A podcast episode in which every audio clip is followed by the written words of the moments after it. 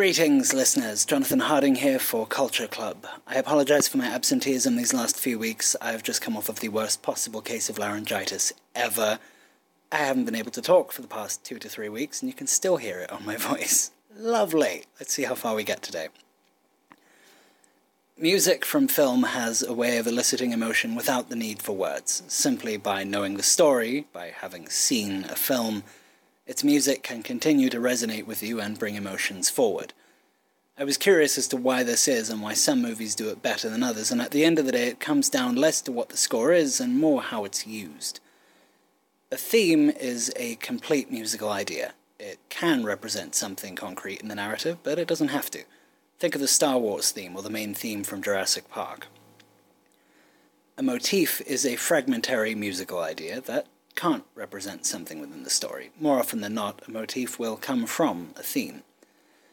Then we get the important one, a leitmotif. Much like a motif, this is also a fragmentary musical idea, however, it always represents something within the story. It also sometimes comes from the theme. Interestingly, a leitmotif isn't always a separate piece of music. It can also function as a motif. It sometimes depends more on how it's used than anything else. A leitmotif is a piece of music that is associated with something. In theatre, cinema, and even video games, specific pieces are associated with certain themes, ideas, relationships, and even characters. The important factor that separates a leitmotif from a motif or theme music is that it changes depending on the context of the scene. A character's motif might play faster or at a higher pitch during a tense or terrifying scene, while it might slow down and drop a few octaves for a sad scene. Leitmotifs can even merge or separate. Leitmotifs have existed in theatre for quite a while, but they only really began to work their way into film in the 1930s. Austrian born Erich Wolfgang Korngold had, up until that point, worked in theatre, where leitmotifs, thematic pieces, and music theory were typically well understood to some degree by audiences. His audiences were typically rich and well educated. In the early 1930s, he moved to the United States where he began to work in film, but there was a problem.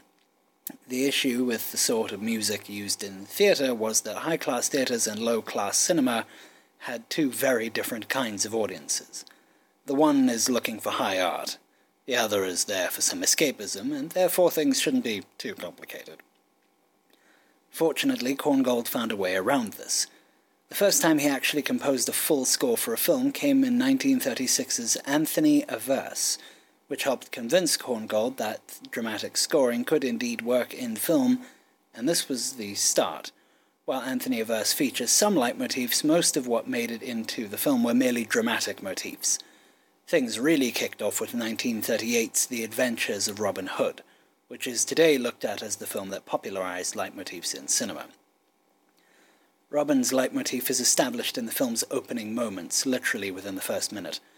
A high pitched, triumphant trumpet, but whenever he does something particularly dangerous, like rock up to a banquet uninvited with an illegally killed deer, his theme is played several notes lower, and seemingly on a much larger brass instrument.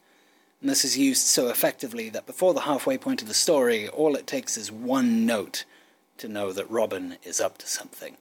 Similarly, Maid Marian is constantly accompanied by string instruments, though she doesn't seem to have one single leitmotif. So when the two meet or spend time together, Robin's leitmotif gets a string based rendition, their leitmotifs merging together. Would you believe me if I told you that despite all the licensed music we remember it for, Shrek also has leitmotifs, some of which can be heard in multiple films across the franchise?